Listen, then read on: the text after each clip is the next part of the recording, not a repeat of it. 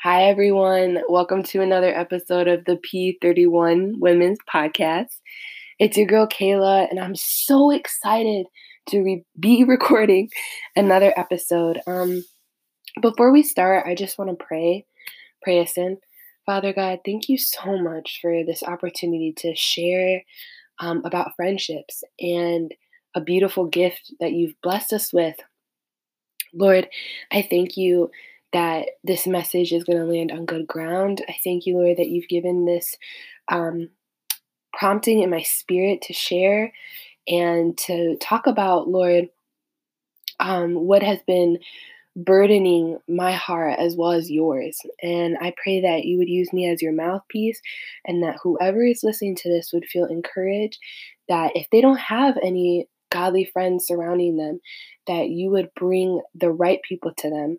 And if they do, I pray that you would help them to maintain those friendships and to ultimately grow. And accountability and adventures and just more life and laughter. We thank you, Lord, in Jesus' name. Amen. All right, everyone. Welcome again. So I want to talk about something that has been a burden on my heart this this year, twenty twenty, and then last year, twenty nineteen. So I noticed a big trend going on on Twitter about people saying that I would rather be alone than have friends, or I've been backstabbed too many times to trust anybody, so it's just going to be me now. Um, and I noticed that a lot of people are proud to say that they don't have friends or that they only are close with their significant other, but that's it. And that is so alarming, and it's not the character of God. Um, I'm just reminded that through Jesus's life, he had his twelve disciples. And, you know, Jesus could have been like, I don't need anybody. I'm the, I am the savior of this world. I'm fine being alone. But we see through Jesus's life that God created us to be relational beings. And um, that definitely contrasts the way of the world. And living for Christ is going to be different than the world. Your friendships are going to be different than um, the uh, maybe other people you know from school. And that's okay. And that's something that is so beautiful, because we're, when we're found in Christ, um, you know, we're proud. He shows us how we can be proud to be different and unashamed. Romans one sixteen. So anyways, um, and so noticing the spirit of this world of, you know, what I've been seeing on Twitter, ultimately it's a defense mechanism that people use to try to avoid pain. But ultimately what it does is build, it builds barriers to um, keep people away, even the right people. And the right people that you let in can help sharpen you and hold you accountable to the word of God. So today our text is going to be in Proverbs tw- uh, Proverbs twenty-seven, verses nine and ten. And this is going to be the Passion Translation, because um, I know many of you have heard friend um, this iron sharpens iron, a friend sharpens a friend. But I love the Passion Translation because it is more descriptive about what a friend is. And I, I just, I love it so much. So verse nine says, "Sweet friendships refresh the soul and awaken our hearts with joy. For good friends are like the anointing oil that yields the fragrant incense of God's presence." Verse ten. Excuse me. "So never give up on a friend or abandon a friend of your father. For in the day of your brokenness, you won't have to run to a relative for help. A friend is nearby. A friend nearby is better than a relative far away." So the right friends hold you accountable. They remind you of your worth in Christ when you want to give up, when you want to give into your flesh, or when you feel low. The friends that pray for you are priceless. So this scripture clearly illuminates what a godly friendship is. And I'm just, thank you, Lord. In this moment, I am reminded of how God has blessed me with friends that go on behalf and pray for me. And they bring out the best in me because they see my godly character. They see, they see the way that um, I'm an overcomer, or maybe when I'm down, they encourage me.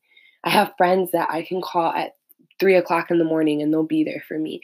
And that's all because of God placing those people in my life. And I love verse ten because it says, never give up on a friend. And, you know, when in our friendships, we're supposed to reflect God's love. And if your friend is going through something and maybe, maybe they shut down when they get angry and distance themselves, and I'm not telling you to text them every five minutes and be like, hey, are you okay? Hey, are you okay? Obviously, give them the space.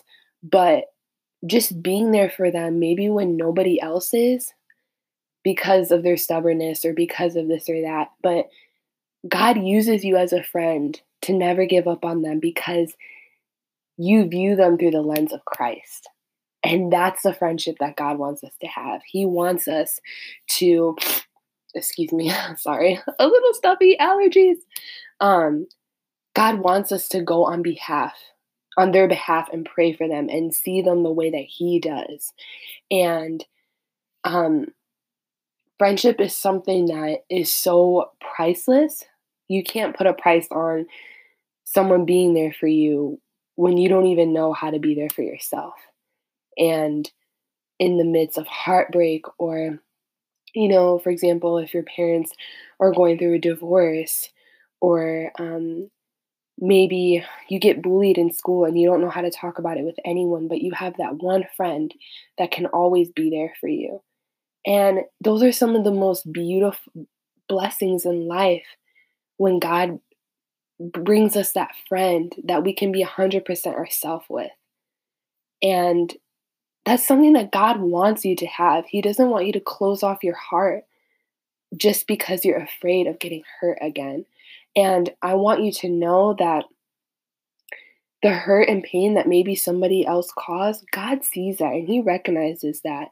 And I'm not here saying that you should belittle that. I'm not trying to belittle that.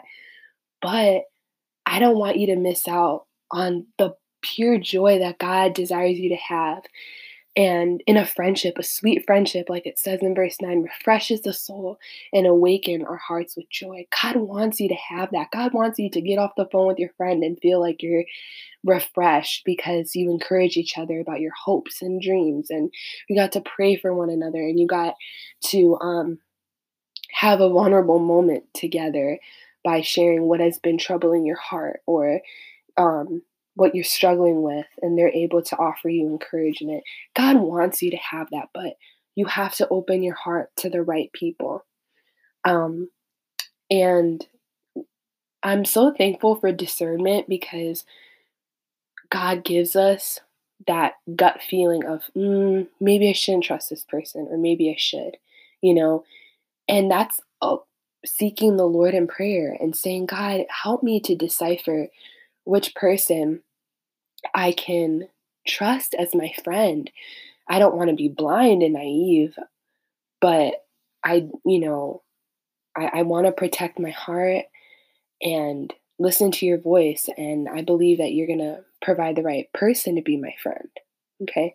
So, um, there needs to be a balance, you guys. I don't want you to be naive and just trust everybody, but you know, the Lord gives us discernment to be wise as a serpent, but gentle as a dove. So if you go on behalf of just everything that you're going through and, and ask God to give you a friend, I believe he will provide that for you. And if you go to church and you're in a small group, there's your friend group basically there. Um, I know for me, I go to a young adults group, and um, my ladies' small group and my small group leader are so amazing. It's like having a big sisterhood, and we've been there through tears, through questioning, through every challenge um, that life could throw at us, and we've been there for each other, and I'm so thankful for that. I'm so thankful um, just for the people that I've met through old friends that have become my best friends. Um, but yeah, you guys, I wanted to encourage you, don't shut yourself off because of your past, because of people that have hurt you, because God has something so much better for you, a better, sweet friendship. Um, probably wasn't the correct grammar, but you get the gist. So friends that go on your behalf in prayer are, uh, they're priceless. Um, they want God to lavish his love on you. And like I mentioned earlier, those friends see beyond the natural. Um, they see you as a sister and brother in Christ. And with that being said, some of you are probably like, Kayla, but I don't have that friend. Um, and I would like to challenge that and say, you do. His name is Jesus, and he will never fail or abandon you. His love is patient. His love is kind. He keeps no record of wrongs. And having a relationship with him will lead you to be that friend for someone else. Um, maybe you feel like you always put in time and energy with your friends, and excuse me, you feel like things aren't being reciprocated. May I challenge you to take a step back and ask God to give you wisdom. And um, identify the places that maybe you feel insecure about, that you're trying to fill in this friendship that maybe isn't um, the right one for you.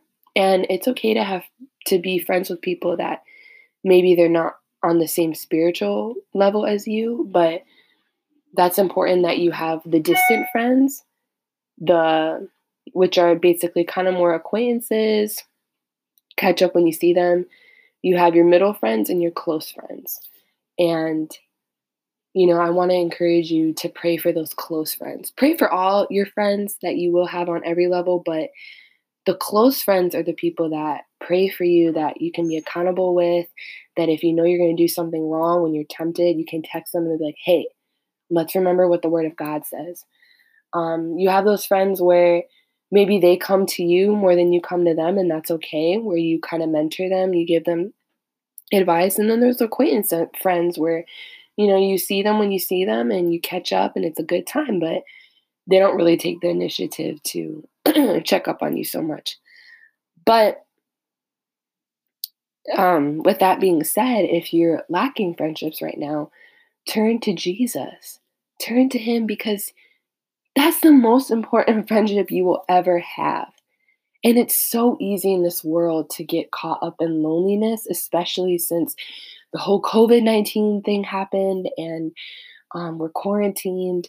It's so easy to feel lonely, but I challenge you, get in those moments of God with God when you don't feel like it, when um, no one else seems to understand you. He does. He knows how many hairs are on your head. He knows every thought that enters your brain. And he says that the thoughts that he has for you are good, and they're more than the grains of sand.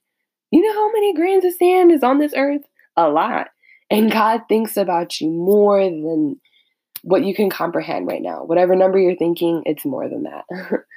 So, um, I want you... I want you to quit focusing on what you don't have, but stand up to be who God is calling you to be. Again, back to what I was talking about earlier. Um, maybe you're just so focused on what you don't have instead of being who God has called you to be. I want this friend, I want that friend, but yeah, are you willing to be that for somebody else? We need to cultivate our relationship with God, and that will ultimately bleed into other relationships or overflow. In, sorry, overflow into other relationships, a better word. Um, so with that being said, you guys, this is the end of this podcast episode. Um, it, it's definitely different than what I normally do. I haven't done an episode about friendships, but I hope that this encourages you to, first of all, cultivate your relationship with God. A friend that Come on, like, who thinks about you that much? Who created you? Jesus. What greater friend can you have? Um, cultivate your friendship with Jesus relationship.